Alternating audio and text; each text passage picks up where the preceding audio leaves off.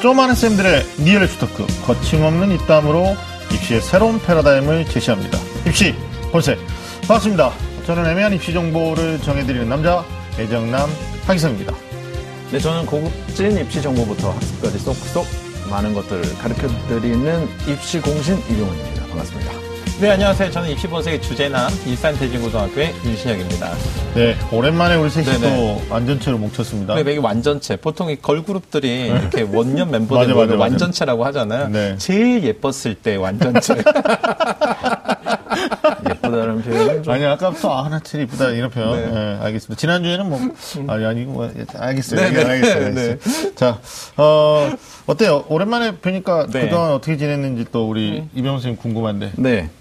저는 뭐 요새 저기 제 개인적인 사정으로 네네. 어, 연구 개발에 좀 많이 아. 투자를 하고 있어요. 네. 그래서 음. 어, 저희가 또 이래왔던 것들에 대한 좀더 음. 디테일한 정보들 많이 네. 모으고 있습니다. 아, 그래 엄청 엄청난 건데 중이시군요. 그러니까. 모으면 엄청나지는 거거든요. 그러니까요. 네. 네. 기대됩니다. 나중에 이병호 한번- 쌤이 네, 연구하셨으니까. 제가 한번 다음에 털어드리겠습니다. 네.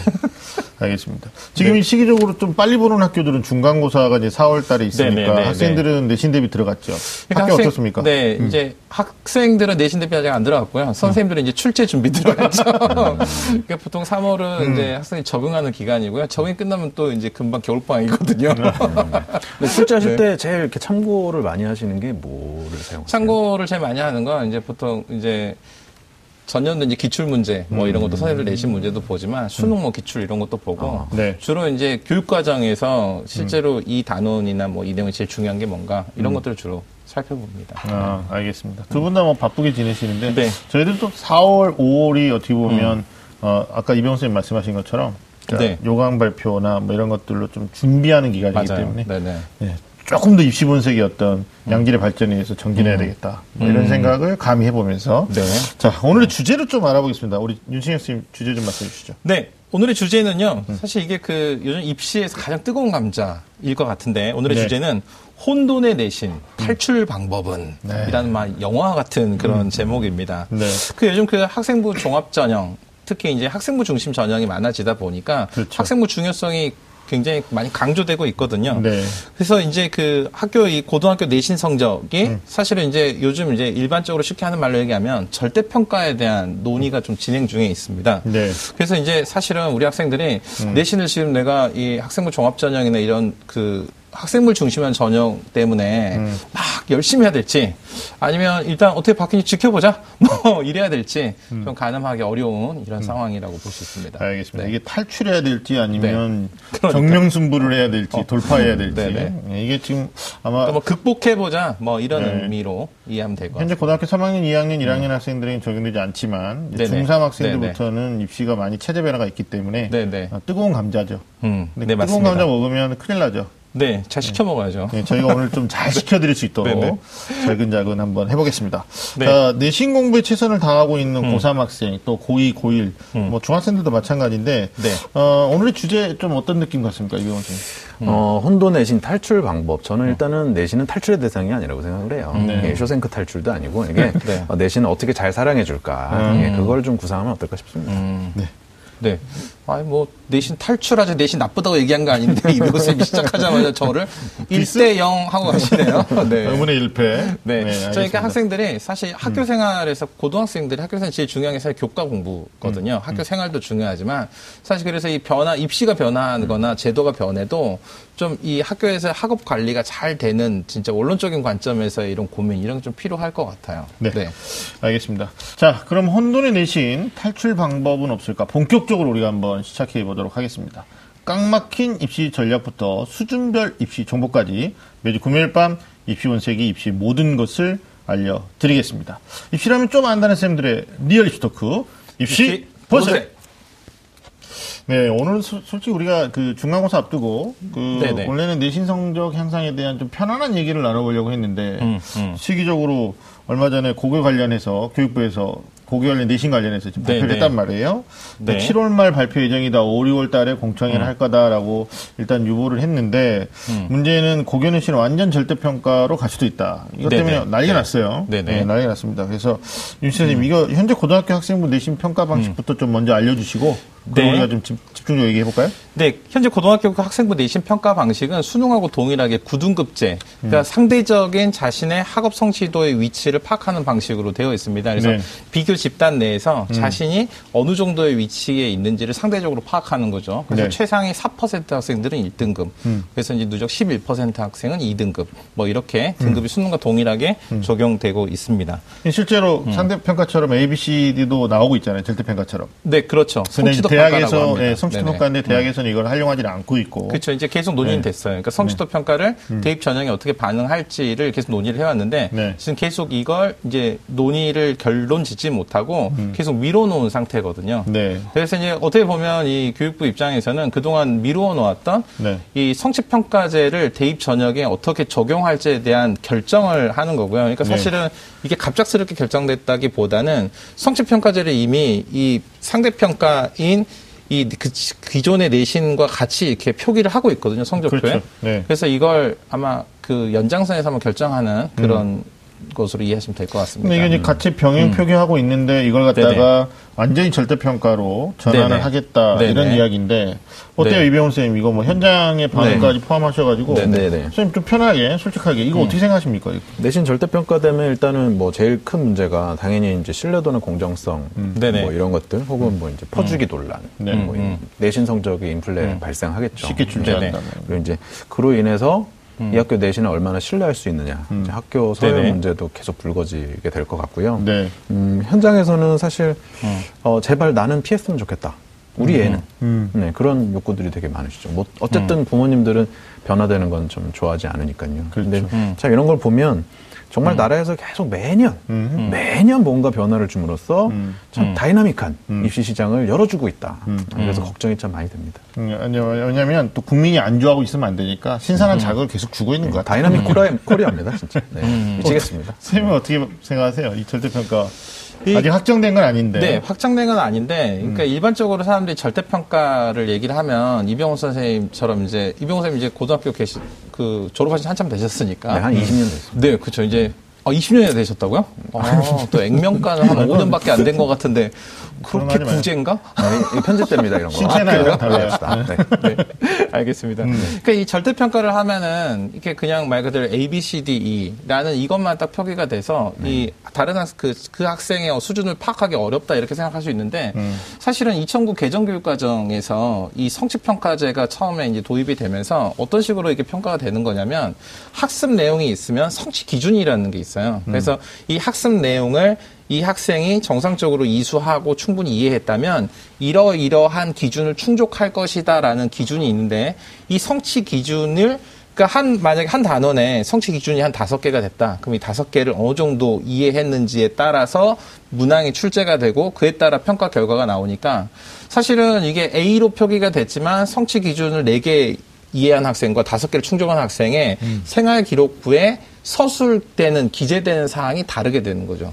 그렇게 되면 사실은 그러니까 일반적으로 사람들이 생각하는 절대평가 돌아서서 객관성이나 신뢰성 완전히 없어질 거다. 이것은 사실은 뜯어 보면은 어느 정도 보완책을 가지고 있다. 이렇게도 생각됩니다. 근데 이게 이제 그 학생들을 가르치고 어떤 평가의 음. 네네. 기준을 가지고 학생부를 메이드해주는 이제 교사 입장에서 말씀해 네네. 주신 건데 네. 어, 문제는 이제 학생 학부모 걱정하는 건 대학이 어떻게 이걸 활용하고 평가할 거냐. 결국 네네. 어, 내신이 90점 이상만 득점되면 5등급제인데 어, 동일해지는 거거든요. 네네네. 네, A부터 E까지니까. 네네. 그러면 네. 동일해지는 이 내신의 변별력이 떨어지기 때문에 결국은 대학은 또 자구책을 마련해서 학업 역량이 조금 더 뛰어난 아이들을 뽑으려고 하다 보면 또 네네. 다른 형태의 학생 부담이 가중될 수도 있다. 음. 이거예요. 그래서 네네. 뭐 이게 정치적인 예, 이슈가 될 수는 있는데 사실 이제 교육부가 계속적으로 그 개정 교육 과정 때문에 언제까지 하겠다 했다가 15년이 안 되고 또 16년까지 음. 네네네. 왔다가 또 17년 5월로 유예시키고 그리고 5월은 공청했다가 7월에 발표하겠다 이렇게 나오는 것은 뭐 조기 대선과 그 다음에 이제 차기 정권에게 어느 정도 어 다음 정권에서는 이 교육 정책 어떻게 할 것이냐에 대한 생각을 좀 유보하고 있는 듯한 느낌도 있다는 거죠. 그래서 뭐 저희가 오늘 이 토론을 함에 통해서 또 부모님들이 궁금한 내용도 조금은 시원하게 네네. 짚어드리는 것도 필요하지만 또 우리가 나름 또 전문가니까 네네. 예, 나름 전문가니까 어, 우리의 목소리를 또어뭐 캠프에서 듣고요. 뭐 네네. 정책으로 좀 만들 수도 있고 뭐 이랬으면 좋겠다라는 어, 네, 그러니까요. 뭐, 소심한. 예. 네, 우리도 얘기할 수 있다고. 아니, 이미 듣고 계실 네, 네, 거예요. 그러니까요. 아, 듣고 네, 네. 있어요? 그럼요. 네. 아, 그래? 그렇게까지 생각 못 했는데. 알겠습니다. 일단 뭐, 현장의 소리, 또 학교 교사 입장에서 말씀해 주셨는데, 아직 확정된 건 아니에요. 그렇죠. 네. 장점과 단점이 다 있기 때문에. 근데 사실, 그, 초등학교 어머님들이나 중학교 어머님들은 잘 몰라요. 네, 단지 네. 본인한테 직접적으로 와닿는 얘기가 아니기 때문에, 뭐, 절대평가로 바뀌면, 뭐, 다 비슷하게 되는 거고, 학업 부담이 좀 줄어드는 거니까 좋은 거 아니냐, 이렇게 해석할 수도 있고, 아니면, 아니다, 대학이 또 다른 장치를 만들고, 대학별고사를 강화시키면, 그게 면접이 됐든 또 다른 형태가 됐든, 사실은 그걸 준비하지 않으면, 좋은 대학에 명문대에 가기 어렵다. 또 네네, 이렇게 네. 어, 생각하는 부분들도 있기 때문에 일단 특목고 자사고 학생이 조금 더 유리해질 수 있다라는 얘기 나온단 말이에요. 그렇죠. 그러니까 특목 자사고 학생들 입장에서는 내신 때문에 발목 잡힌 게 상당히 그동안. 많았는데 안 가죠. 일부러 안 가기도 했죠. 그런 족쇄가 풀려버리면 네. 사실 특목 자사고 학생들은 굉장히 유리해지는 것이고 네. 특히 이제 그거에 견줄 것은 아니지만 특정 지역 교육 특구 뭐 강남 소출을. 비롯해서 이런 지역들 학교들 경쟁 엄청 격하거든요. 네. 그런 데서 내신에 있어서의 그런 불리함이 사라진다 그러면 또 그 지역에서도 좋은 거고 음. 뭐 그럼으로 인해서 생기는 유발되는 뭐 부동산의 영향이라든지 음. 그렇죠. 아니면 또 네네. 사교육 시장의 영향 이런 것도 굉장히 많고요. 네네. 그리고 특목자사고를 사실 가냐 마냐 사 고민 대상이거든요. 내신 따기가 쉽고 어렵고 이래서. 근데 그런 고민 할 필요 없이 그냥 가는 게 정답이 돼버린다면 결국 특목자사고 진학을 위한 사교육도 증가할 것이고 또 이거는 더 확장된 생각인데요. 음, 중위권 하위권들한테 희망을 줄 수 있지 않습니까? 그렇죠. 아 나도 좀더 하면은 등급 올릴 수 있다. 어. 그 희망은 네네네. 결국 음, 사교육 입장에서는 음. 이 굉장히 공략 대상인 거죠. 그렇죠. 네네네. 우리가 너의 희망을 음. 예, 성취시켜 줄게. 음. 우리한테 와라. 이렇게 할 수 있는 거리거든요. 음. 그래서 전반적인 측면에서 사교육이 다 증가할 수 있는 음. 그런 뭐 포인트도 있을 수 있고 네. 어, 그러나 그럼에도 불구하고 음. 이걸 학생 시점에서 조금 해석을 해보면 아 절대 평가구나. 음. 오예. 그래서 영어 절대 평가 마찬가지로 아 시험이 쉬워지겠구나. 나도 잘할 수 있게 운전면허 시험이 되는 게 아닌가. 뭐 이런 생각들을 하면서 아, 조금 놀아주는 이런 분위기도 지금보다 더 놀아주는. 그렇죠. 아, 그래도 원래부터 놀았는데 이제 더 놀을 수 있는 기회가 왔다라고 잘못 해석할 수도 있는 음, 리스크가 있죠. 이게 네. 정치적으로 해석할 부분이기도 해요. 왜냐하면 시기적으로 네네. 보면 조기 대선이 이제 어 뭐 장미 대선이라 해서 올해 있고요. 네네. 그 다음에 이제 어 어찌됐든 7월에 학점 발표한다고 그랬는데 지금 뭐 대선 후보들이 내오고 우리가 지난 시간에도 네네. 한번 뭐 특집으로 다뤄서 얘기했었는데 대선 후보들의 교육 정책에서 나왔어요. 뭐 공통적인 얘기 중에 하나가 특목 자사를 폐지 아니면 네네네. 점진적 폐지하겠다. 이게 이게 이제 공약이 있단 말이에요. 네네. 마치 이 공약의 서브를 갖다가 교육부가 받아친 것 같다라는 느낌. 아 그러면 특목고하고 자사고는 너네가 폐지할 거라면 우린 내신 절대평가로 가도 괜찮지 않느냐. 왜냐하면 지금 학부모들이 일반고를 생각하고 있거나 일반고를 갈 수밖에 없는 어, 분들 입장에서는 우리 변호사님 정확한 지적을 해주셨는데 네네. 이렇게 되면 특목자사 무조건 유리해지는 거거든요. 왜냐하면 고교등급제는 암암내 지금 다 대학에서 활용하고 있는 거고.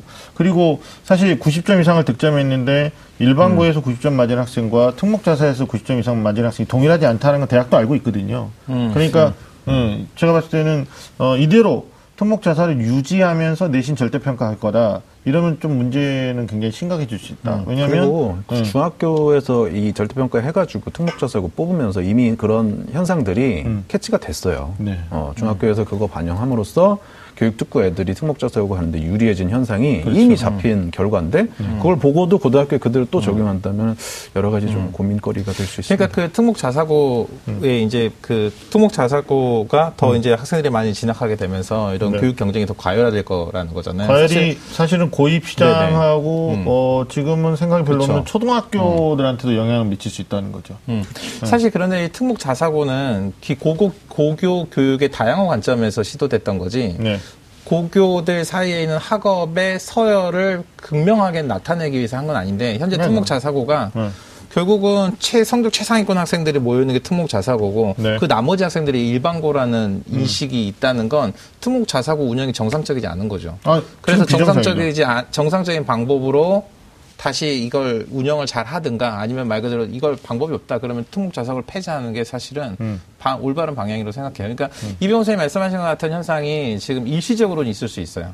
하지만 이 교육의 근본적인 그 관점에서 봤을 때 이 학생들이 사실은 자기 노력에 뿌린 만큼 걷어서 자기가 보람을 느끼고 자기가 부족을 채워야 되는데 아무리 열심히 해도 나보다 잘하는 애가 몇 명 더 있으면 나는 내가 노력한 만큼의 그런 결실을 이해하지 못하는 거죠.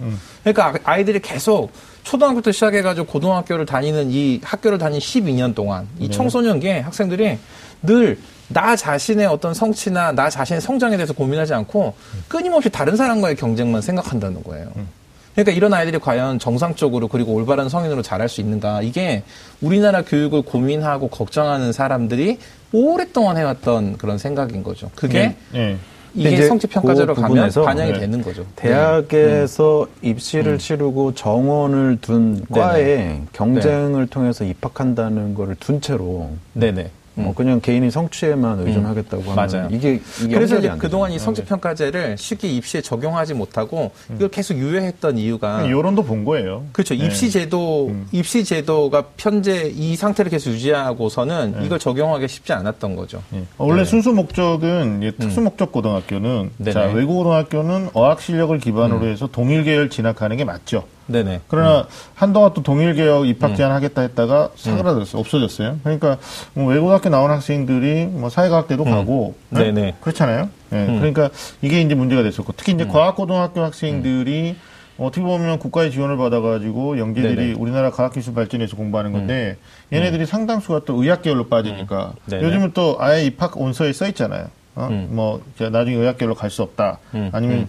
지원금을 다 반납해야 된다. 뭐 이런 이제 네네. 어, 네. 조항들이 붙기 시작했는데 결국은 특수 목적 고등학교가 설립 목적, 순수한 설립 목적을 유지하지 못하고 있다. 네네. 그러, 그러면서 또 결국 일반고하고 계속적인 어떤 그 양극화 현상을 초래하고 있다. 네네. 일반고로 갈 수밖에 없는 학생, 특목고 도전했다 안 된 학생들이 네. 상대적인 열패감이나 어떤 열등의식에서 또 입시를 치르는 과정에서 좀 많은 손해를 보고 음. 있다. 그래서 내신을 절대평가로 만약에 간다면 음. 먼저 해결해야 될 것이 사실은 있어요. 그게 뭐냐면 그렇죠. 선결돼야 되는 문제가 선결된 있어요. 어. 문제가 특목자사 소위 말하는 고등학교의 성격 자체를 음. 예, 뭐 영재고 영재학교나 뭐 과학고는 모르겠어요. 이게 좀 성격 음. 나중에 얘기할 부분인데 자사고, 자공고 아니면 외고등학교 이런 부분들에 대해서는 좀 생각을 좀 음. 다시 선결해야 되지 않느냐. 이게 그거는 그대로 놔두고 네네.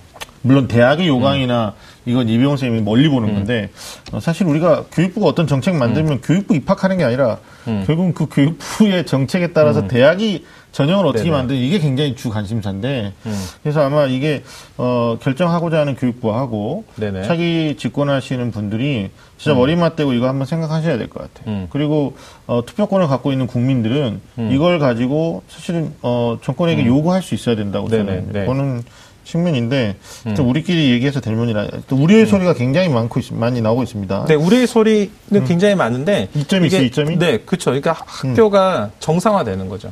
학교 정상화. 네, 그렇죠. 고등학교 정상화. 그러니까 사실은 이 고등학교 교육까지는 그러니까 초중등 교육법에 의해서 국가 수준의 교육 목표가 지역 수준, 그러니까 지역 교육 지원청이나 도교육청 단위에서 구현이 되고 이게 다시 학교 단위로 시행이 되는 거거든요. 그러니까 사실은 대학 교육은 이 범주에 있지 않은 거죠. 그래서 이제 그 교육부나 아니면 국가가 대학의 교육을 좌지우지할 수 있는 건 국가 수준에서 예산 지원의 유무를 가지고 이 대학을 조정할 수 있는 거거든요. 네. 근데 사실은 이게 완벽하게 그 교육부의 어떤 하나의 훈령이나 지침에 의해서 획일적으로 간다. 이러면 사실 요즘 급변하는 현대 사회에서 획일적인 국가 수준의 교육이 지속된다. 이건 사실 시대착오적인 발상인 거죠. 그러니까 대학도 다양화될 수밖에 없는 거고요. 최근에 그 수능도 개편안이 계속 발표되면서 그러니까 문이과라는 그동안 부모 세대부터 지금까지 해서 너 문과일까야? 뭐 이런 거 있잖아요. 뭐 좀 어렸을 때 뭐 만들고 있으면 너 이과네? 뭐 이러고 책 좀 보면 어 문과네? 뭐 이러고 네. 뭐 이렇잖아요. 근데 이런 것들이 없어지는 거죠. 음. 그러면서 고교 네. 정상화라는 순기능은 나올 수 있긴 한데. 그렇죠. 그러면서 이 고등학교 문과 이과가 지금은 통합이라는 관점이지만 사실은 네. 통합 이전에 뭐가 있냐면 고등학교의 획일적인 인문 자연이라는 이 이제까지의 그냥 아주 획일적인 단순한 이 구분이 학생 개인에 맞는 다양한 교육 과정을 학교가 갖추도록 한다가 사실은 또 이 이면에 음. 시행되고 있는 그런 교육 정책이거든요. 그러니까 네. 그러니까 학교 교육의 다양화. 그러니까 쉽게 더, 더 구체적으로 얘기하면 개별화예요. 네. 그러니까 근데 이제 그 네네. 음. 절대평가가 되면 한 가지가 그게 있어요. 어, 친구 간의 경쟁이 완화된다. 그렇죠. 음, 나 네네. 스스로의 성취를 목표로 한다. 거죠. 그렇죠. 네. 그럼 이제 학생들 입장에서는 네네. 더 이상 핑계 댈 수가 없어요. 음. 맞아요. 이제는 네네. 아난 친구와의 경쟁 때문에 공부하기 싫어했는데 아 없애줄게 그러면 진짜 열심히 해야 되거든요. 네네네네. 그때 과연 열심히 할까? 저는 정말 걱정돼. 우리 친구들이 정말 성취를 위해서 다 모든 학생들이 성취를 위해서 뛰어준다면 저는 무조건 절대 평가가 돼야 된다고 생각을 해요. 근데 과연 학생들이 친구의 경쟁 때문에 공부를 안 한 것인지 음. 그 공부 자체에 있는 내재적인 문제 때문에 하기 싫었던 건 아닌지. 음. 그러니까 부차적인 그 학업을 학생들이 열심히 하자는 이유가 있는데 이제 또 하나의 문제는 뭐냐면 보통 학급당 인원수가 이제까지는 지금도 많이 줄었지만 한 35명, 그 이전에 40명, 50명 가까이 됐단 말이에요. 그럴 때는 개별 학생들의 학업이 학업 성취도가 충분하지 못하는 거에 대한 진단을 하기가 어려워요. 그리고 실제로 이 상대평가 관점에서는 넌 1등급이구나, 2등급이구나 하지만 얘가 왜 2등급이고 왜 얘가 5등급인지에 대한 이유를 학교나 아니면 어떤 교육기관 그 누구도 진단을 못 해주는 거예요. 근데 성취평가제로 가면은 뭐가 가능하냐면 이게 되는 거예요.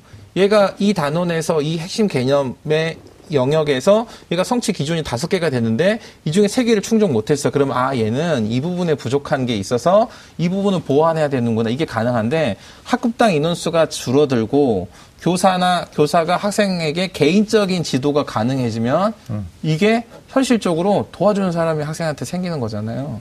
이게 이제 학교 교육을 정상화할 수 있는 방안이 될 수 있는 근데. 정상화 좋아요. 근데 문제는 이제 아까도 잠깐 얘기를 네. 했는데 고등학교 입시가 절대적인 궁극적 목표가 아니니까 네네. 대학 입시로 가야 된단 말이에요. 네네. 그러면 이렇게 고교 내신 절대 평가로 바뀌었을 때 음. 대학 네. 입시 대학들은 전형의 방법이 불가 전형 방법의 변화가 불가피하다고 보는 거거든요. 불가피하죠. 네. 예를 들면. 음. 어, 학생부 100% 내신 교과 100%로 뽑으면서 수능 체제도 적용하지 않고 있는 대학이다. 대표적인 대학이 한양대 아닙니까? 음. 네네. 지금. 네.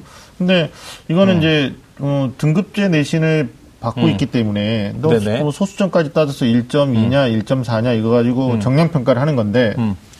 절대 평가로 바뀌면 교과 100% 음. 학생부 교과형 전형이 가서 대학에서 이걸 선택하기가 괜찮을까요? 어떻게 생각하세요? 사실은 그 요즘 정보 공시 때문에 학교에서 그 평가 계획이라든지 뭐 이런 것들 전부 공개하게 돼 있거든요. 음. 그리고 이제 그 학생들이 어떤 평가 계획과 어떤 수업과 어떤 교육 프로그램을 통해서 입학했는지가 음.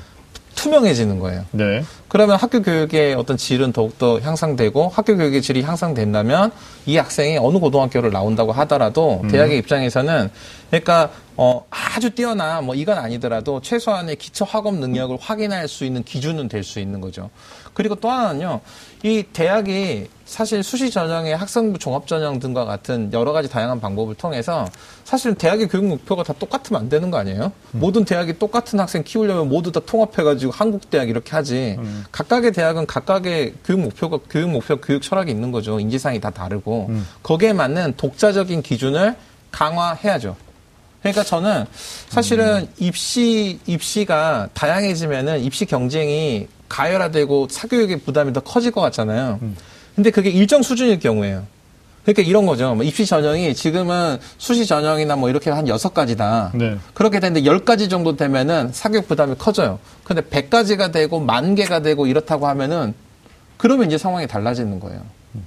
아니, 네. 제가 질문하는 건 교과 전형이 현재 어, 많은 대학에서 뽑고 네네. 있어요. 최장력을 적용하거나 아니하거나 음. 면접을 보거나 안 보거나 네. 또는 비교과를 적용하거나 안 하거나 이제 여러 가지 형태인데 문제는 이제 절대 평가로 바뀌는 학생들에게 음. 90점 이상의 1등급이 다 동일할 텐데 네네. 그러면 지원자들이 다 똑같다라고 보는 거거든요. 음. 근데 거기다가 어, 다른 장치 없이 걔네들을 선별을 내는 것에 대한 객관성이나 투명성이 없다라는 거죠. 그러니까 그래가지고 성취도 성취도 A 이것만 네. 표기되는 게 아니고 교과 세부 능력 특기 사항에 음. 성취도 A이고 B인 이유가 구체적으로 기재가 되는 거죠. 어, 그럼 다 읽어봐야 되겠네. 다 읽어봐야 되잖아요. 그렇죠. 지금도 근데 다 이건 안 싸움인데? 전형료가 비싸지겠네. 아니 교과 전형은 그렇게 복잡하지 않죠. 정량 네네. 평가로 해놓고 네네. 어, 소팅해가지고 뽑는 전형이기 때문에 뭐 저는 그렇게 생각을 해요. 그러니까 학생부 교과하고 종합을 봤을 때, 네네. 음, 솔직히 교과에는 음. 고교별 차이를 많이 두지 않는 걸로 알고 있어요. 음. 조금 그렇죠. 더 기계적으로 기계적으로 네, 내신 그렇죠. 정적을 네네. 많이 신뢰해 주는. 것으로 알고 네네. 있고 종합에는 그런 차이에 대해서 좀 인정하는 분위기로 알고 있는데 음. 음. 만약에 이게 절대 평가가 돼가지고 희석돼 버리면 그나마 남아있던 교과라는 그 철옹성 같은 그래도 내가 우리 동네 우리 학교에서 잘하면 할 수 있다라는 그런 믿음이 과연 유지될 수 있을까? 그럼 교과 전형이 개편이 돼야겠죠. 사라지거나 당연히. 네네. 교과 전형이 교과 전형이 아니게 돼버리는 네. 대학이 다른 잣대를 투여해가지고 그렇게 되면 네. 어, 지방에 있는 진짜 학교에서 정말 학교 공부 열심히 하고 가는 학생들한테 아, 이게 진출의 길이 좀 막히는 측면이 이건 아주 역분리 문제가 될 수 있어요. 그러니까 지금 현재 시점을 얘기하면 어, 지방 학생들이 수학 능력 시험에서는 상대적으로 경쟁력이 약해요. 네. 근데 교과 관리에서 12년 동안 1등해서 네네. 교과 전형을 가는데 실제로 서울대학교 세계 2등급이 안 돼가지고 불합격하는 사례도 많거든요. 네네. 지방 사례는. 네. 뭐 지방 전체를 일반화하는 건 아닌데 음. 전화 이병호 선생님이 지방을 워낙 투어를 많이 하니까 네네. 음. 현장의 목소리를 들어본다는 거죠. 근데 지금 말씀하신 것처럼 12년 정말 내신 열심히 공부하면 어느 정도 대학이 담보가 됐었어요. 음. 근데 이게 절대 평가로 바뀌어버리면 대학은 그 내신을 그대로 선발하지 않을 가능성이 120%다. 저는 그렇게 봐요. 그러면 결국은 교과형이 약간은 변질, 뭐 변형돼서 아니면 조금 발전해서 비교과를 좀 더 많이 볼 수도 있는 거고 아니면 면접이라는 자체적인 장치를 마련할 수도 있는 거고. 네. 그 사실 이렇게 되면 머니 싸움이니까 머니라는 건 대학 입장에서는 어, 돈과 시간이거든요. 네네. 전형료를 적게 받고 시간을 많이 쓰는 전형 방법을 취하지 않을 것이다. 그러면 뭐 불보듯 뻔한 게 수능 체제라는 안전한 장치를 걸겠죠. 그러면 이제 이게 메커니즘의 문제로 지방 학생들이 어, 어, 내신 절대평가 받겠으니까 학교 공부 조금 어, 우리 간에 가열한 가열 경쟁을 막아주니까 우리 친구끼리 정말 잘 지내봐 이렇게 다 같이 잘 사는 세상을 꿈꾸는 거야 이러다가 결국은 체제 안 되면 다 떨어지는 이제 문제가 발생된다. 음. 근데 저런 장점도 있어요. 그러니까는 어, 학생부 종합에서 그 내신이 조금 안 되면은 학교에서 안 밀어주는 분위기 있거든요. 그렇죠. 부정할 수 없어요. 네. 그러니까 될 만한 애 학생부를 잘 맞아요. 써주는 분위기가 있단 말이죠. 네. 근데 그게 좀 완화될 것 같아요. 어, 내신들이 다 비슷해지니까 비교과에 있어서 정말 도전해보고 싶은 용기와 희망, 그리고 선생님한테 도움을 구, 할수 있는 용기가 생기는 거죠. 그렇죠. 그래서 교과에서는 조금 쪼그라들겠지만 종합에서는 오히려 또 네네네. 기회가 넓어지는 그런 측면이. 있을 것 왜냐하면. 지금도 실제 모 학교 뭐 서울에 있는 학교인데 내신이 절대적으로 서열이 있더라고요. 그러니까 특히 뭐뭐 이건 방송에서 하기 우리 리얼이니까 얘기하는데 네네. 일반고보다는 특수목적고 외고등학교 같은 데서는 선생님들이 정해준다는 거죠. 너는 연세대 어디까까지, 너는 성균관대 어디까까지 이렇게 어, 소- 소위 그룹핑 지도를 하고 있다. 이렇게 되니까 어, 이병호 선생님 얘기했듯이 절대평가로 바뀌면 어, A 등급 안에 들어오는 아이들 다 똑같다. 그럼 이제 누가 더 자기 전공에 대한 전공 적합도 하고 그렇죠. 자기 네네. 주도적인. 어떤 어. 역량 발휘를 많이 했느냐 가지고 하는 게 맞겠죠. 순수하게 진짜 보면. 순수하게 보면 의도에 그렇죠. 맞추는 네. 근데 순수하게 보면 그럴 수 있는데 네네. 이런 부작용도 있을 수 있어요. 이게 사실은 내신 부풀리기는 또 다른 어떤 부작용을 낳는 건데, 어, 학생이 받는 성적표에는 A, B, C, D만 나오겠죠. 네네. 그러나 선생님들이 이제 여기서 객관성이고 조금 더 공명정대야 되는데, 어, A 안에서도 점수는 선생님들이 볼 수 있다는 거죠. 교장 선생님 볼 수 있겠죠. 음. 반별로. 네네. 네, 그러면 거기서도 조금 더 좋은 아이들을 추천하려고 하는 또 거기에 계급화. 음. 거기에 또 서열화의 부작용도 어, 사실은 교육부 당, 교육당국에서 이걸 어떻게 제재할 수가 없는 이런 부작용도 있을 수 있다라는 거죠. 그래서 학종에서는 뭐 장점이 조금 더 많아질 수 있는데 또 제가 염려하는 건 진짜 어떻게 보면 억측일 수도 있는데 어 실제로 그 학종에 이게 뭐 우리가 잠깐 아까도 얘기했는데 고려대학교가 그 논술 폐지하면서 전형을 새롭게 안전히 바꿨잖아요. 네네. 그게 마치 내신 절대평가를 예상하고 만든 것처럼 어떻게 됩니까? 어, 3학년 정원에서 4%를 고교, 고교 추천 원투로 추천하고 그리고 비교과가 전국에 한 2,378개 고등학교가 있는데 거기서 같이 경쟁할 만한 그 비교과 되는 아이들을 추천해 주겠죠? 그리고 네. 면접에서 통과하면 이제 새로운 형태 면접 보겠다고 그랬는데 아마 제가 봤을 때는 논리적인 자기 사고 능력, 의사소통 능력 볼 것 같아요. 네네. 그러면 이제 고대는 마지막에 전부 최저를 걸고 있잖아요. 고교 추천 one, two, 일반 전형 모두 다 수능 최저를 걸고 있으니까 소위 말하는 이제 대입의 오- 다섯 가지 요소, 교과, 비교과, 그다음에 논술 능력을 기반으로 하는 면접, 네네. 예, 그리고 수능 최저 이렇게 되면 다른 대학도 고려대 평가 방식에 대해서 어, 따라갈 수 있는 가능성이 개연성이 좀 높다. 그러면 어, 어떻게 보면 학생들의 부담이 수시 네네. 전형 자체가 고대 수시 전형 방법은 어, 말이 종합이거든요. 고교 추천 원만 교과고 네. 어, 투하고 일반 전형은 종합이라고 그랬는데 다 잘해야 돼요. 음. 교과 비교과 논술 능력 기반 면접 수능 다 잘해야 되는 건데 그러면 실제로 어, 선택적으로 공부할 수밖에 없거나 아니면 특정한 걸 못하는 학생들 입장에서는 오히려 기회가 박탈되는 이게 이제 내신 절대평가의 후폭풍이 될 수도 네네. 있다는 생각이 드는 거죠.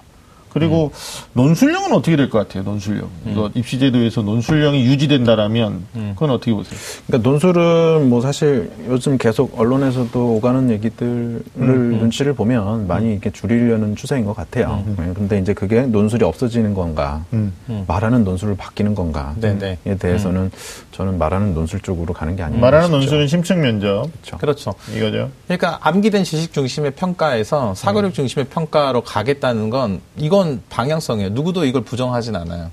근데 이 사고력 중심의 평가가 그냥 일반적인 어떤 지필 평가, 뭐 단순한 어떤 오지선다형 이런 평가로는 사실 일정 부분 한계가 좀 있거든요. 근데 네. 이제 특정 대선 후보의 네. 그 어떤 정책을 우리가 맞아요. 꺼내서 얘기하는 게좀 무리가 있는데 리얼이니까. 예, 얘기해봐요. 그러니까 문재인 캠프에서는 교과형하고 종합형, 정시 수능형 세 가지 형태로 뽑겠다 그랬어요. 그랬더니 많은 사람들이 그럼 논술이 없어지는 거냐, 논술에 대한 언급이 없다 이렇게. 말해요. 근데 대학의 뭐 특정 대학은 이렇게 생각할 수도 있어요. 우리가 대학별 고사하면 네네. 논술이 있고 말하는 논술 면접이 있고 또 중위권 대학, 중하위권 대학에 적성형이 있단 네, 말이에요. 네. 근데 수시 전형 가운데 우리가 뭐 논술형이라는 말은 있지만 논술 위주형 이런 말을 써요. 저 음. 공식 명칭은. 네네. 그러니까 논술 위주형이라는 말은 거기 안에 면접도 포함되고 거기 안에 적성도 평- 포함되는 네네. 거거든요. 네. 그럼 제가 만약에 대학이라면 음. 교과형이라고 말을 할 거예요. 음. 그러니까 교과 종합 정시로만 뽑으세요라고 하면 교과형인데 교과형 안에서 교과만 보는 게 아니라 음. 우리는 우리 나름의 안전한 장치로 어, 글로 쓰는 능력 음. 음, 논술이라고 안 해도 돼요. 대학이 또 다른 명칭을 정하면 되겠죠. 지필고사 형태니까. 음. 네네, 네. 그래서 뭐 교과를 많이 한 70% 정도 그리고 음. 어, 논술의 또 다른 어떤 이름을 정해서 한 30% 정도 이렇게 평가하는데 실질 반영 비율은 내신을 좀 낮추겠죠. 절대평가니까. 음. 이렇게 되면 왜냐면 이명박 정권 때부터 계속 논술을 없애라고 그랬거든요. 교육부 장관이 뭐 대학 찾아다니면서 음. 네네. 음. 논술을 폐지하면 지원금을 더 주겠다. 네네. 어, 너희들이 논술 폐지 안 하면 모집 정원 줄이겠다. 온갖 어, 회의를 했음에도 음. 불구하고 않았죠. 서른한 개 네. 대학은 지금 유지하고 있거든요. 네, 네. 왜냐하면 이전형으로 들어오는 학생들이 못하거나 형편없으면 진적 없었겠죠. 그럼요. 네. 네네. 그러나 이제 이전형을 유지하고 있는데 아마 이제 대선 후보가 그냥 교과, 종합, 수능 이렇게 말했는데 사실 뭐 그 아직 당의 그 중심적으로 뭐 지금 현재 시점에서는 된 게 아니니까요. 아, 4월달에 이제 될 수도 있는데 이게 녹화 시점에서 안된 거니까 그러면 어, 당의 이제 정식적 후보가 되면 조금 더 구체적인 얘기를 해놓을 것 같다라는 생각도 드는 거죠. 근데 음. 대학 입장에서 논술을 sub 뭐 사정 자료로만 음. 쓰는 거는 저는 좀 희박할 것 같아요. 아, 왜냐하면 어, 논술 전형 수익료가 어마어마하거든요. 음. 근데 그걸. 논술로 따로 네. 볼때 애들이 논술만 하면 대박 날 수 있다라는 신화를 음. 믿고 불나방처럼 몰려드는 건데 이게 만약에 학생부 교과 전형 밑에 sub 전형 자료로 이렇게 사용이 돼버리면 그런 논술로 대박 난다라는 신화가 꺼지는 거예요. 아니 아니 절대 평가니까 가능한 거죠. 그러니까 내신의 중요도가 어. 떨어지고 네. 반영 비율이 떨어지니까 결국 논술로 대박 날 수. 있다. 실질적으로 예, 논술 그건. 가능하죠. 지금처럼 상대 평가가 유지되면 네. 이병훈 선생님 지적이 정확하게 맞아요. 음. 맞아요. 근데 네. 공부 학교 공부 열심히 안 하고 뒤늦게 철든 아이들이 자기를 역전시킬 수 있는 유일한 수단이 논술 전형이었는데 만약에 이것마저 없어져 버리면 그럼 수시로 갈 방법이 없어지는 거예요.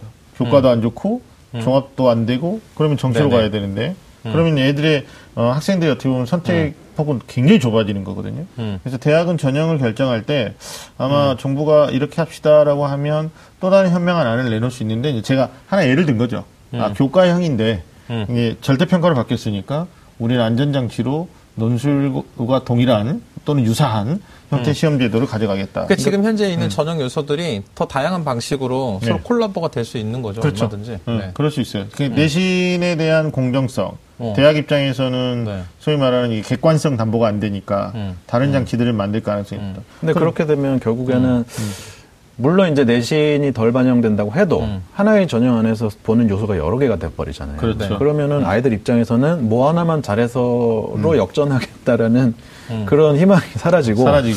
어쨌든 여러 개를 다 잘해야 된다라는 부담감으로 올 수밖에. 근데 이게 학생들이 보면 학교에서 학교 생활도 정상적으로 하지 않고 음. 학업 성취도 높지 않고 노력도 하지 않았는데 뭐 하나만 잘해가지고 어떻게 해보겠다 이거 별로 정상적이지 않은 생각이잖아요. 근데 지금 그렇게 하고 그렇죠. 있다니까. 그러니까, 그러니까 그렇게. 그런 네. 것을 네. 줄이기 위한 네. 그런 것들을 이제 찾아가는 거죠.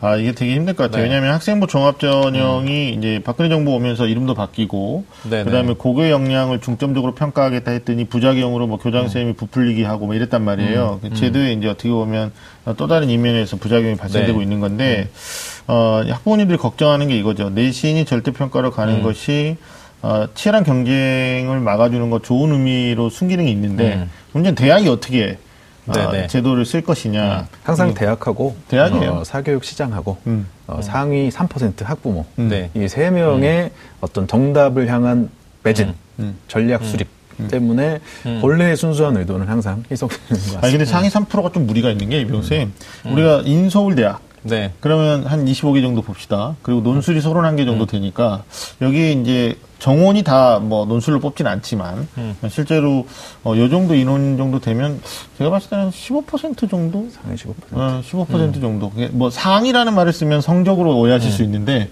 우리의 바람, 뭐 우리의 로마. 그래서 소위 이제 인서울이라는 잣대로 보면 어, 절대 평가로 바뀌는 것을 그렇게 달갑게 생각하는 분들은 또 없을 수도 있다. 인서울 생각하시는 부분에서는. 나는 국립대가 걱정이에요. 네. 왜냐하면 지금 국립대가 가장 많이 뽑고 있는 전형이 자 2018학년도 기준으로 학생부 교과형이 42.4%거든요. 음, 음. 절대적으로 많이 뽑죠. 네. 그다음에 뭐 입학사정관 학생부 종합전형은 예산이 많지 않고 음. 어 인재 채용하기 힘드니까 평균이 뭐 10, 16%대인데 그러면 음. 절대평가로 바꿔놓고 국립대한테 교과로 뽑아라 그러면 얘네들이 지금 어떻게 나올 거냐 이것도 이제 문제인 거죠. 음. 네. 그래서 우리가 잠깐 얘기 나왔던 게 절대평가로 바꾸면은 어 고려대는 학교장 추천을 하잖아요. 음. 근데 예전처럼 담임교사 추천제 이런 거 있었으면 좋겠어요. 네, 맞아요. 예, 왜냐면- 교장 선생님 사실 음. 잘 모르시거든요. 애들 네. 잘 몰라요. 네. 직접 만나실 일이 그렇게 거의 없으니까. 그렇죠. 대신 대진고 교장 선생님 잘 아시더라고요. 잘, 근데 어떻게 아세요? 저는 많이 얘기를 많이 들었어요. 아, 그래요? 일산 네. 대진고 교장 선생님께서 많이 알고 계시죠. 음. 그렇죠. 우리 그렇죠. 교장 선생님이 잘 아시나? 얘기 잘해야 돼 지금. 네네네. 잘 아니? 이렇게 하면 이제 교장 선생님 불러 부르실지 안 부르실지. 네. 그 담임교사 추천 전형이 아예 없었던 게 아니고 네. 과거에 이런 전형이 있었어요. 네, 네. 그러니까 이제 학교장의 위상을 어떻게 보면 권한을 조금 더 강화시키기 네. 위해서 학교장 추천을 하긴 하는데 음. 현실적으로 이게 좀 안 맞거든요. 맞아요. 그리고 티오가 너무 적어요. 음. 학교장이. 그래서 되게- 뭐 지금 뭐 이하자대학교 여섯 명 추천하고 이러는데 네. 저는 뭐 우리 뭐 일선에 계시니까 제가 만약에 어 대학이다. 음. 그러면 담임교사 추천 제도를 만들어서 뭐 음. 담임 한 명당 네. 학급당 뭐 네. 당신이 어, 정말 좋은 제안인 것 같아요. 평가해가지고 네. 어, 거기에 또 비리가 있으면 안 되겠죠. 부작용이 네, 있으면 네, 안 되는데 네, 네. 이제 교사의 어떤 어, 그 소위 말하는 인성을 믿고 네네네. 예. 그럼 인성 평가를 먼저 해야 되나? 하여튼 음, 네, 그런 것도 필요해요. 와, 네. 이거 진짜 정책으로 네. 반영된 거 좋은 거. 여기 밑에다 전화번호 하나 확 넣어주세요.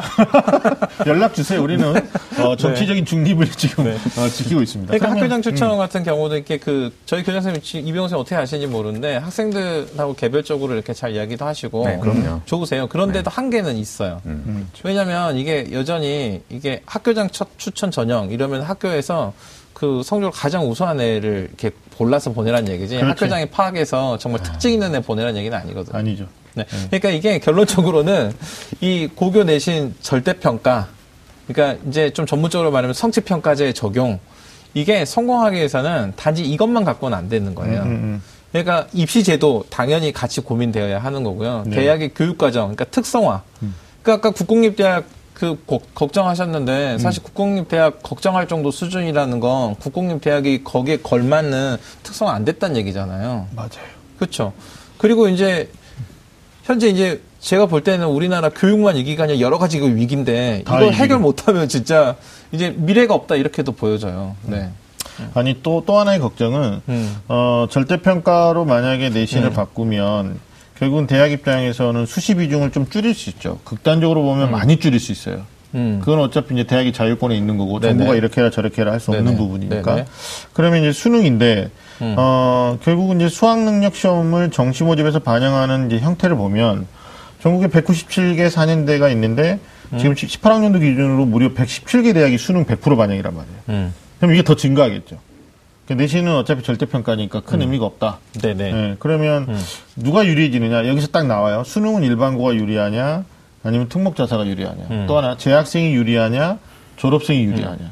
그렇게 되니까 수능이라는 어떤 전형 방법이 유지된다라고 정시라는 전형 방법 안에 수능의 네네. 그 변별력을 계속 유지하고 간다면 수능 100% 반영하는 대학이 더 늘어나겠죠. 아, 그러면은 7월에 네. 인터넷 강의 회사 주식을 사느냐 마느냐를 결정할 수 아, 있다. 이거 굉장히 중요해요. 네. 네. 주식 얘기 나왔어요. 그러네요. 이병훈 추천주. 네, 우리가 거기까지 생각하지 못했는데요. 네. 왜냐하면 부연합니다. 어머니도 주식 있으면. 선생님이 뭐 연구한다더니 이거 부동산 주식 이런 거 연구하는 것 같아. 아니 이게 딱 맞거든요. 맞물려 아, 들어가요. 이병호 선생님이랑 친해져야겠는데. 네, 맞물려 들어가는 게 네. 만약에 이게 정보가 이게 뭐 모든 게 이게 네네. 미리 다 이게 만들어진 시나리오로 가는 느낌도 없지 않아 있는데 그러니까 이병호 선생님 말씀이 진짜 응. 웃자고 하신 얘기지만 교육만큼 미래에 대한 확실 투자가 어디 있어요? 초중한 투자가. 부연하면 수능이 네. 비중이 높아지면 전국에 있는 학생들이 시공간의 문제를 해결하면서 공부할 수 있는 방법이 인터넷 강의거든요. 음, 맞아요. 예. 근데 이제 EBS의 70%가 음. 수능이 좀 이상해지면서 이제 좀 틀어졌고, 음. 그러면, 어, 소위 말하는 사교육 사이트죠. 여기에 네. 의존하는 학생들이 다시 제2의 전성기가 올 수도 있는, 뭐 그런 음. 걸 조금 조심스럽게 예상해 볼 수도 있는. 이범 선생님이 다시 등장하실 수도 있겠네요. 아, 특정 인물, 되겠지만 말이죠. 네, 네네. 특정 선생님 얘기하면 안 되고. 또 하나는 이제 재학생과 졸업생의 간격인데 절대평가로 바뀌면 학생들이 내신 부담이 좀 줄어들잖아요. 그러면 재학생과 어, 현역, 이제 졸업생들 간의 어떤 성적 격차도 좀 줄어들겠죠. 그렇죠. 아무래도 네네. 고3들이 내신 부담이 줄어드니까 네. 수능에 음. 조금 더 시간 투자를 할 수, 할 거라고 전향적으로 생각한다면 그 갭은 네, 줄어들 그게 수 이제. 우리가 한15% 내에서. 네. 예. 근데 이게 일선에서 그렇게 학생들을 좀 그룹핑해서 교육을 좀 시켜 주셔야 되는 부분이라고 보는 거고요. 네, 알겠습니다. 지금 현재 고3한테는 해당되는 내용이 아닌데. 맞아요. 일단은 새로 어떤 교육과정 평가 방식이 확정되면 현재 중3. 네. 아, 이거 얘기하고 봅시다. 현재 중3한테 얘기하는 게 맞아요? 중3 엄마들은. 적용하는 게? 네. 중3 엄마들은 당장 4월 달부터 네네. 예? 영재학교 뭐 시작하고 여름에 또 과학고등학교 시작하고 이러는데 이게 입시 예고제라는 건데 지금 너무 늦은 네네. 거 아닙니까 타이밍상? 어떻게 보세요 이거? 아 우리가 영향력을 행사하자니까요. 저는 솔직히 봤을 때 어, 내신 절대 평가제가 네. 안될 거예요. 음. 아, 안 될 거다. 네, 안 될 거라고 봅니다. 여러 가지 뭐 부동산 정책부터 시작해서 네. 경제 상황이나 음. 아, 사교육 정책 뭐 여러 가지 종합적으로 봤을 때 아, 결국 아, 안 한다고는 안 하고 또 미룰 것이다. 음. 아, 또 예언 미룰 들어갑니다. 예. 네, 또 미룰 것이다. 예언 들어갔습니다. 네. 이거 뭐 혹시 나중에 기자회견 할 생각 있고 뭐 사과 공문 내고 아, 그런 거거안 합니다. 네. 아니면 많은 겁니다. 그러니까 저는 어디까지 저는 이번에. 이번에 말이에요. 이거 이 문제에 대해서 내신 음. 절대 평가제에 대한 가겠다라는 거에 대한 결론 낼 거라고 생각해요. 음. 가겠다. 가겠다. 어. 하지만 중학교 3학년도부터 적용하는 거에 대한 문제는 검토돼야 돼요. 음. 왜냐하면 음. 특목 자사고에 대한 입시가 사실은 지금 코앞에 있잖아요. 눈앞에 네, 있는 그렇죠. 거죠. 중3 학부모 입장에서는 네. 사실은 내신 절대평가제, 성취평가제가 도입이 되면 음. 사실 내가 어떤 입시에서 이점만을 노리고 음. 어떤 아주 먼 곳까지 학교를 다니거나 아니면 내가 원하지 않은 그런 과정에 특목고를 가느냐 마냐를 결정해야 되니까 음. 아마 이런 특목고나 자사고에 대한 이런 구체적인 대안이 결정되고 이게 적용하는 시기 또 생각을 해야 되니까 아 나는 이거 중3은 쉽지 않다. 5, 6, 5월 달에 딱그 네. 신문 헤드라인이 딱 정해지네요. 음. 그러니까 중3 수험생 입시가 혼란. 음, 음. 예? 그러므로 벌써, 근데 여기 어. 벌써 제가 나왔잖아요. 뭐 네, 개편에. 이제 네. 조금 더 조금 더 개편에 중상교실 신경을- 혼란 아니 이렇게. 왜냐하면 네. 이것과도 연관돼 있어요. 네네. 어, 내신만 절대 평가하겠다. 이거 하나의 꼭지 가지고 고민하면 맞아요. 사실 네. 받아들이는 수용자들도 하나만 고민하게 되는데 어, 네. 이거보다 먼저 얘기 나왔던 게 수능 개편이거든요. 네네 맞아요. 그러니까 2021학년도 수능 네네. 개편하겠다. 뭐냐? 수능 어떻게 개편하겠다냐? 그랬더니 어, 통합사회, 통합과학, 네네. 그 다음 문이과 경계를 없애겠다. 뭐 이런 네네. 얘기가 나왔단 말이에요. 네네. 근데 어 뭐 뭐 캠프에서 또 나온 얘기는 교과 과정이 그렇게 된다고 해서 수능까지 그렇게 될 필요는 없지 않느냐. 음. 뭐 이런 얘기 나왔었어요. 그래서. 아, 안 될 수도 있겠다. 그랬는데 이상하게 지금 물타기가 돼서 음. 이게 수능 개편에 대한 그 어떤 하두가 내신 개편으로 지금 옮겨갔단 음. 말이에요. 근데 사실 내신은 대학 입장에서 보면 이거 얼마든지 변별력 떨어뜨리고 다른 방법으로 뽑을 수 있거든요. 음. 근데 더 중요한 건 수능이잖아요. 네네. 뭐 어찌됐든 수능이 어떻게 바뀌느냐가 지금 핵심인데 음. 교육부는 지금 5, 6월 공청회를 통해서 7월 달에 두 가지를 지금 발표해줘야 된다는 거죠. 음. 근데 아마 제가 봤을 때는 경향신문의 기자가 또 그걸 썼던데 교육부의 핵심 관계자 말을 인용을 했어요. 우리가 이걸 어떻게 결정할 수 있겠느냐.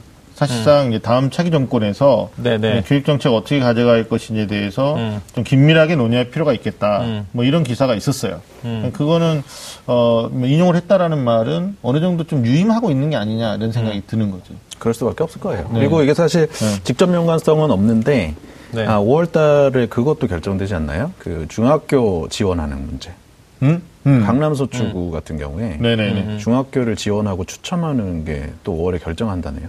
아, 5월에 결정이에요? 아니면 공청이에요? 5월에 결정한다고 돼 있어요. 아. 어, 그래서 네. 이게 사실 그 안에서 어, 학교들 중에 지원을 하는 거겠지만 음. 그 안에서도 또 어디가 뭐 특목자 사고를 잘 보내나 덜 보내나 이런 갭이 있거든요. 네. 이게 다 연동되어 있어요. 올해 크게 세 가지가 세 결정이 있어요. 돼서 네. 아 요즘 걱정이 많이 됩니다. 혼란이 많을 일단. 우리 예언하기 전에 이제 좀 지켜봅시다. 어, 너무 관망하는 자세로 가면 안 되고 우리가 정책의 어떤 변화를 아, 주도하자고? 자문 어, 해비네요 네. 해비내고 네네, 네네. 우리를 자문으로 써달라 언제든지 입시본색의. 본색남들은 준비가 돼 있다 준비돼 있죠. 음. 네. 준비돼 있다 뭐 나오셔가지고 패널로 나오셔가지고 얘기해 주셔도 좋고. 대국민이 궁금해하는 내용을 조금 더 솔직하게 얘기해 주면 얼마나 위상이 높아지겠어요 음. 지금 선거 전에 대선 후보도 모셔야 되나 우리가 음. 불가능하겠죠 네. 네. 한번 모시고 한번. 얘기하고 싶다니까 그러니까 그건 제작진의 능력 아니에요? 아니 진짜 뭐 모시고. 교육 철학이 있는지 네네, 물어보는 네네, 거죠. 맞아. 입시 정책에 대해서 얼마나 이해하고 있는지 네. 어? 깜인지 아닌지 우리가 어, 보장이겠죠. 알겠습니다. 자 오늘은 혼돈의 내신 탈출 네. 방법을 주제로 이야기 나누고 있는데요. 어, 고교 내신 완전 절대평가 전환에 대해서 다양한 이야기, 정말 우리가 해, 해- 뭐 해결할 수 없고 풀 수 없는 문제까지 얘기를 나눠봤습니다. 자, 여러분 지금 좀 아는 쌤들의 real 입시 talk 입시 본색과 함께하고 계십니다. 자, 계속해서 내신 관리에 대한 구체적인 좀 이야기를 나눠보겠습니다. 전년도에 이어서 올해 대입에서도 특히 이제 수시 모집, 학생부 종합 전형 이게 대세인데 가장 큰 비중을 차지하는 게 사실 학생부잖아요. 어, 이게 가장 중요한 게 또 내신이기도 하고요. 일단 학업 역량에 대한 기본적인 요소가 돼야 되니까 내신 관리에 대해서 이야기 나눠볼 텐데 효과적인 내신 관리 방법 음, 고민해 보기 전에 어, 내신에 강점이 있는 학생들이 있고 또는 이제 수능에 또 강점이 있는 학생들이 있거든요. 학교 유형에 따라서 다르고 그래서 내신하고 수능 공부의 좀 차이점을 어, 우리 이병호 선생님부터 좀 어떻게 보십니까? 어, 이게 너무 이렇게 내신하고 수능을 이분법적으로 나누는 네네. 거는 별로 이렇게 전 달가운 얘기는 아닌데요. 왜냐면은 내신을 잘하면 수능을 잘해야 사실은 그게, 그게. 정상이에요. 정상이에요, 네. 정상. 근데 내신하고 수능이 따로 있는 것처럼 좀 보는 게 좀 안타깝긴 한데요. 네. 어, 일단은 내신은 지식을 많이 보는 거고, 그 다음에 수능은 역량을 많이 보는 거죠. 근데 요새는 내신에서도 역량을 꽤 봅니다. 고등학교들이. 수능이 뭐 이제 원체 20년 이상 지났기 때문에 특히 어, 지문 베이스인 과목, 국어, 영어 같은 경우는 역량을 상당히 봐요. 그리고 두 번째는 이제 내신은 성실성을 보는 거라면은 이제 수능은 진짜 수학 능력을 보는 거죠. 예, 공부 잘할 수 있냐. 네. 그다음에 내신이 숙달 반복과 정리 암기라는 게 좀 많이 필요한 편이라면 네. 수능은 이제 이해 사고나 문제 해결력을 많이 필요로 하는 시험이고 어, 내신이 교과서라든지 예복습, 노트 필기, 뭐 기출 문제 이런 게 참 중요한 섹터라면 이제 수능은 수능식에 맞는 과목별 공부법, 그러니까 좀 음, 고등학교 공부에 맞는 걸맞는 공부법이 좀 많이 중요한 게 수능이라고 봐야겠죠. 그렇죠. 어떻습니까? 현장에서 또 학생들 그러니까 그 이병훈 쌤 말씀하신 것처럼 내신하고 수능이 사실 이렇게 따로인 것처럼 이야기되는 건 사실 따로인 것처럼 보이는 게 사실은 문제이긴 해요. 그러니까 저는 기준에 교과서가 있다고 생각해요. 내신이나 수능도 사실은 교과서에 이 교과 교육 과정에서 핵심적인 내용을 얼마큼 잘 이해하고 있느냐 없느냐의 차이거든요. 근데 이제 그 내신은 어 이례적으로 암기된 지식만을 묻는 것처럼 보이지만 사실은 이제 학교 평가 방법이 그러니까 단순한 지필 평가로만 평가되는 게 아니고 수행 평가 비중을 계속 늘려왔어요.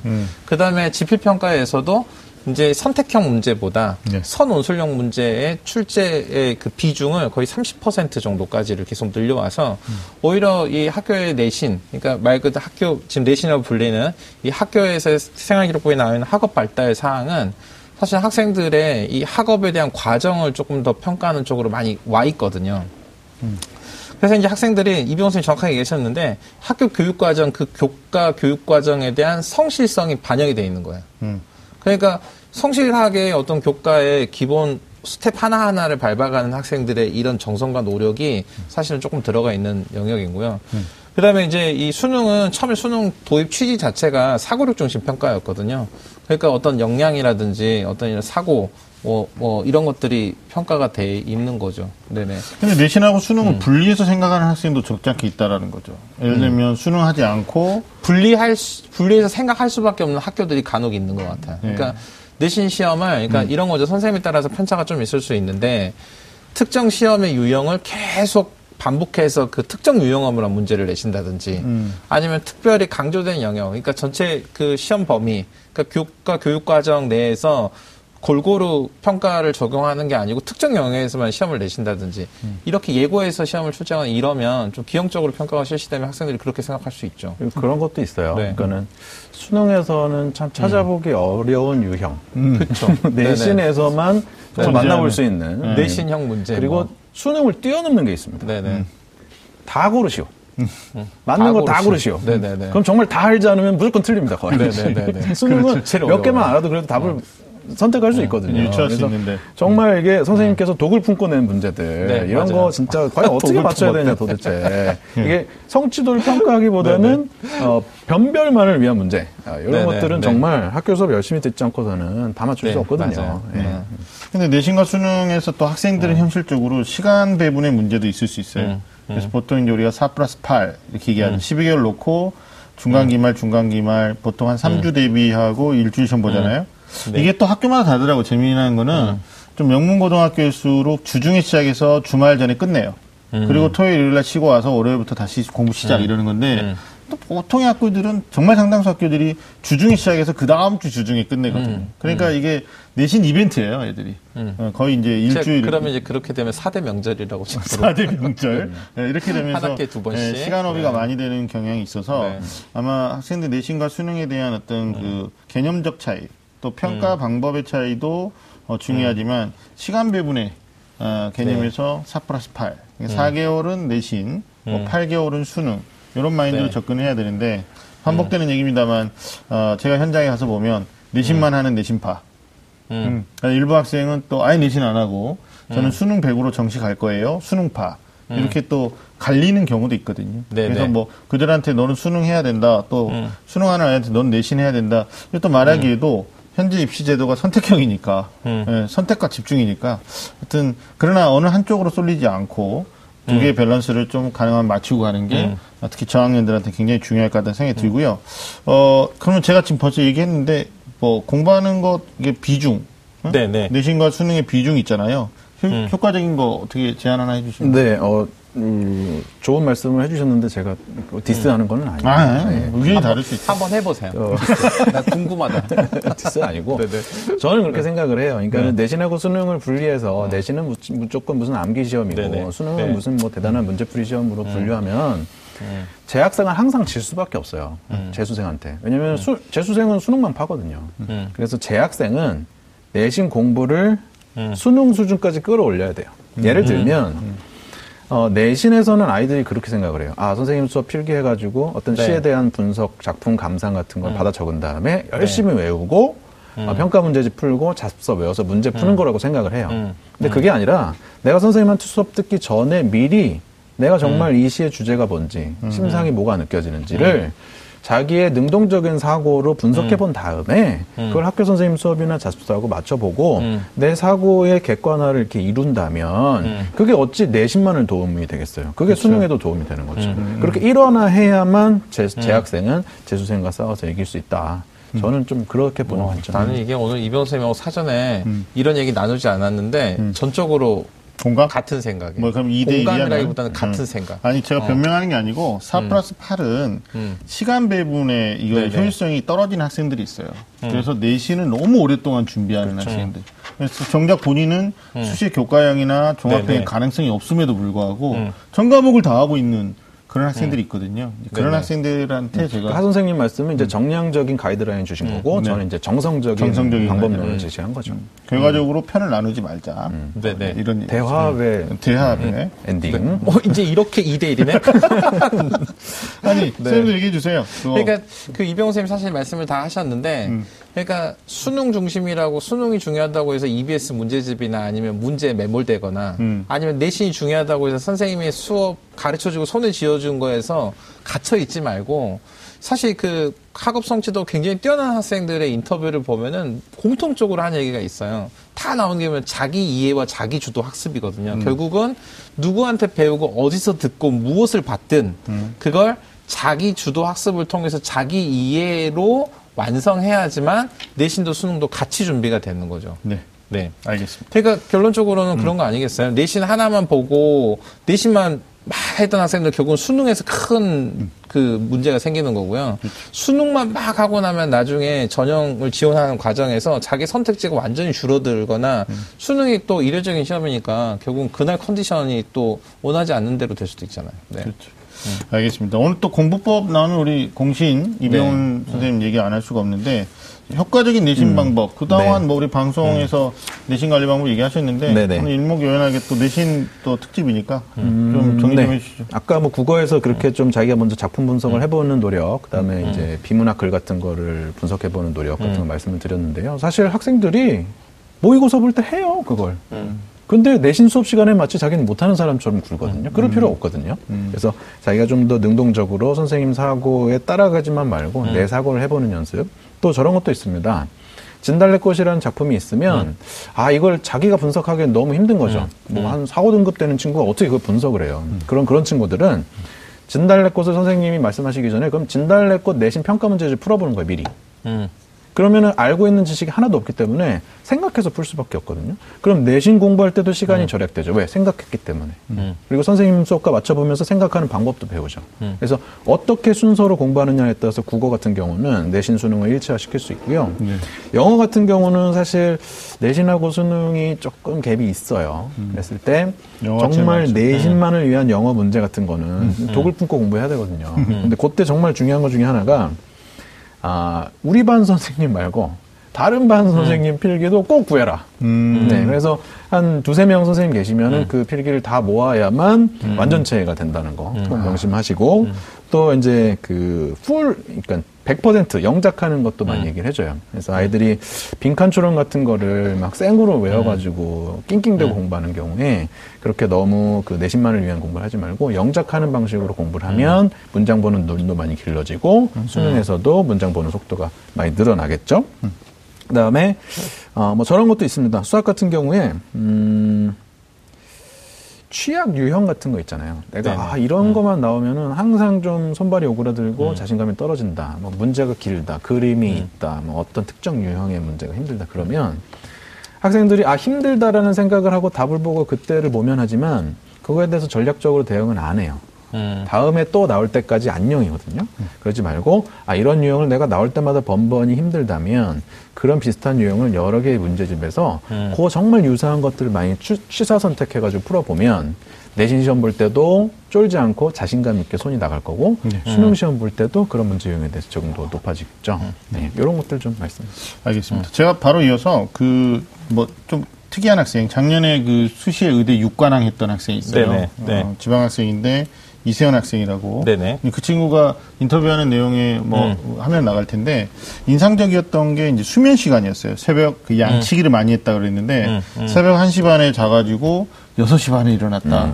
이걸 반복하면서 뭐 내신에 대한 노하우를 쭉 얘기하는 게 있는데 선생님 어떻게 생각하세요? 공부 시간에 대한 선생님 이병훈 선생님은 절대 어, 잠을 줄이면 안 된다. 아 아니요, 그건 수능할 때. 아, 수능할 때. 예, 예. 이 내신 같은 경우는 사실 뭐 거의 저 올인해야죠. 잘 물어봤네. 그렇죠? 그래서 내신은 올인하는 게 맞는데 요거는 아마 시험 기간에 이렇게 했겠죠. 그렇죠. 예, 시험 평소에 기간에는 그렇게 한 게 아니고. 그리고 뭐 거의 밤새도 상관없어요. 내신 기간 동안에만큼. 어, 초집중해서. 초집중해가지고 왜냐면 내신이라는 건 마지막에 본 사람이 잘할 수밖에 없는 게임이거든요. 네. 요거는 요 학생이 정답을 말한 거죠. 어때요? 이- 윤시혁 선생님 생각도 같습니까? 그러니까 사실은 이게 이 학생이 사실은 6시간 반, 근데 방학이 11시간 뭐 이랬잖아요. 네. 근데 이게 얘가 공부 어떻게 했는지에 대한 방법을 이야기했는데 사실 얘가 이렇게 하면서 자기 원리를 이해했을 거라고. 그러니까 자기가 사실은 그게 공부가 우리 기계가 아니니까 딱 앉아가지고 30분 했다 30분 다 공부가 되지 않거든요. 30분 앉아 있어서 공부를 했다면요. 공부 하나도 안 한 거예요.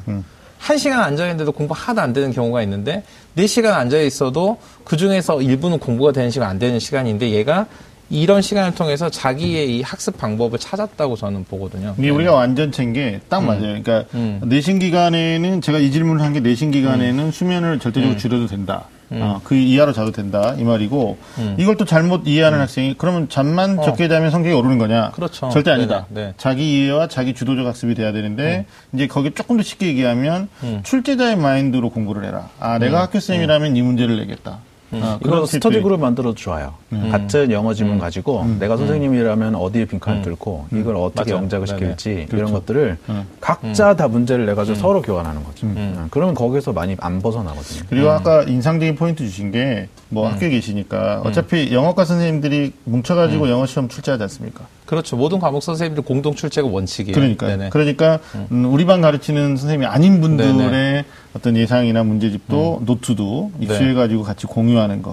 음. 1학년 때 같은 반이었던 애들이 2, 3학년 때 찢어지는 게 좋겠네. 음. 근데 그렇죠? 이제 그 음. 보통은 이렇게 영어 선생님 만약에 한 학년 들어간 선생님 네 분이다. 그러면은 이 네 분의 선생님이 각 각각 각자 자기가 강조한 걸 시험 낼 것 같지만 사실은 네. 시험 네. 출제하고 공동으로 검토하면서 네. 내가 수업 시간에 다루지 않은 내용이 출제했다 그러면 그 문제를 제외시키는 거죠. 그러니까 사실은 학생들이 선생님들 노트 필기 다 열심히 모으지 않아도 음. 그런 과정을 통해서 핵심적인 교과 내용이 출제되는지가 사실은 검토는 다 됩니다. 네. 알겠습니다. 뭐 내신의 왕도는 없지만 네. 어, 그냥 단순하게 물리적 시간만 양치기 음. 한다고 해서 될 건 아닌 것 같고 음. 조금 더 효율성을 높이기 위한 선생님들의 노하우 또 어떤 네. 어, 특급 비밀들을 알려드렸으니까 잘 캐치하셔가지고 음. 어, 적용해 주셨으면 좋겠습니다. 어, 지금까지 혼돈의 내신 탈출 방법을 주제로 다양하게 어, 이야기를 나눠봤습니다. 어, 마지막으로 중간고사를 앞둔 우리 수험생들한테 어, 이제 좀 있으면 중간고사잖아요. 네네. 어, 우리 음. 윤시현 쌤부터 마무리 말씀 한 말씀 해주시죠. 근데 보통 그 중간고사 이렇게 지필평가를 앞두고 학생들이 보통 음. 시험 공부 계획 한 2주 전에 세우거든요. 음. 아무것도 안 하고 2주 전에 한 번 더 세워요. 그리고 역시 아무것도 안 하고 있다가 하루 전날 세워가지고 네.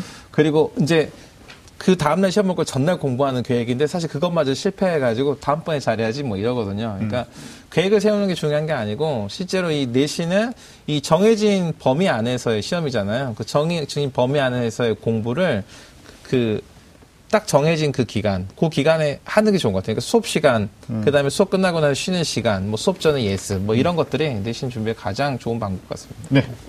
네, 저는 요거 하나 말씀드리고 싶어요. 그러니까 음. 성향에 따라서 어떤 학생은 음. 이제 한 번에 완벽하게 보려는 사람도 음. 있고, 뭐 두세 음. 번을 계획해서 보는 사람도 있고, 정말 다섯, 여섯, 일곱 번을 잘라서 보는 사람도 있는데, 음. 내신 시험은 음. 아, 여러 번 봐야 됩니다. 음. 내신 시험은 무조건 여러 번 본 사람이, 마지막에 본 사람이 이길 수밖에 없는 게임이에요. 그래서 좀 성격이 너무 꼼꼼해가지고, 한 번 완벽하게 공부하려는 성향이 있는 친구들이 네네. 있다면, 조금 더 용기를 내서, 아, 이렇게 좀 여유 있는 4월 초 같을 네네. 때에 네. 벼락치기라, 벼락치기라고 상상을 하고 진짜 하루 이틀 안에 끝내는 방식으로 음. 공부를 하면 나는 과연 어떻게 할까 생각해서 음. 해보고 음. 전체를 조망한 다음에 비로소 어. 계획도 짜고 공부를 도전하면 음. 그냥 진짜 아, 한달 음. 과정, 뭐 3주 과정을 계획할 때보다 훨씬 더 이게 공부가 눈에 들어오고 손에 잡힐 거예요. 야, 나 이거 지금 이병생 얘기할 때 나 이병생 형광펜으로 막 칠하고 싶었어. 아이라이팅? 오, 어, 막 이거 막 이게, 이게 막 칠했으면 좋겠어. 이게 음. 학생들이 학교에서 내신 준비하면서 가장 실패하는 이유거든요. 음. 그러니까 내신 공부를 해야겠다고 생각하고 이것도 봐야겠고 저것도 봐야 되니까 친구 옆반 애들 노트에 뭐 학습지 뭐 A부터 Z까지 다 모아놓고 그래 완벽한 대비야 음. 이래놓고 이렇게 세우다 보면은 한 번을 못 본다고요 결국은. 네. 네. 자 이거는 음. 좀 다른 형태인데 사실 학습 공간에 스트레스를 받는 네. 학생들도 있어요. 그래서 음. 집에서 아무렇게나 어. 네. 뭐 어디서든 아무렇게나 그냥 음. 앉아서 메뚜기식으로 공부해도 되는 학생이 있는 반면에.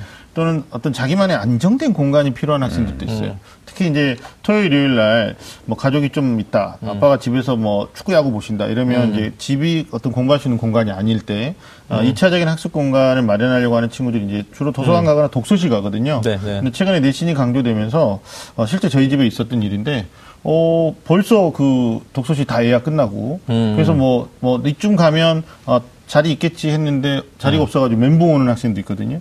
네네. 방송을 보고 계신 어머니는 미리미리 음. 혹시 아이가 학습 공간에 영향을 좀 받는 예민한 음. 스타일이다. 음. 그러면 음. 독서실을 갔다가 쾌적한 독서실을 미리 예약하는 뭐 이런 것들도 좀 학부모 입장에서 좀 해주는 어, 기본적인 support가 아닐까라는 생각을 합니다.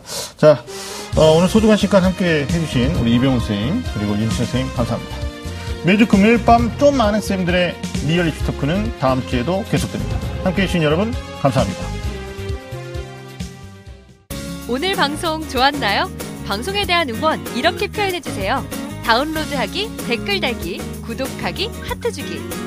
더 좋은 방송을 위해 응원해주세요. 다운로드하기, 댓글 달기, 구독하기, 하트 주기 기억하셨죠?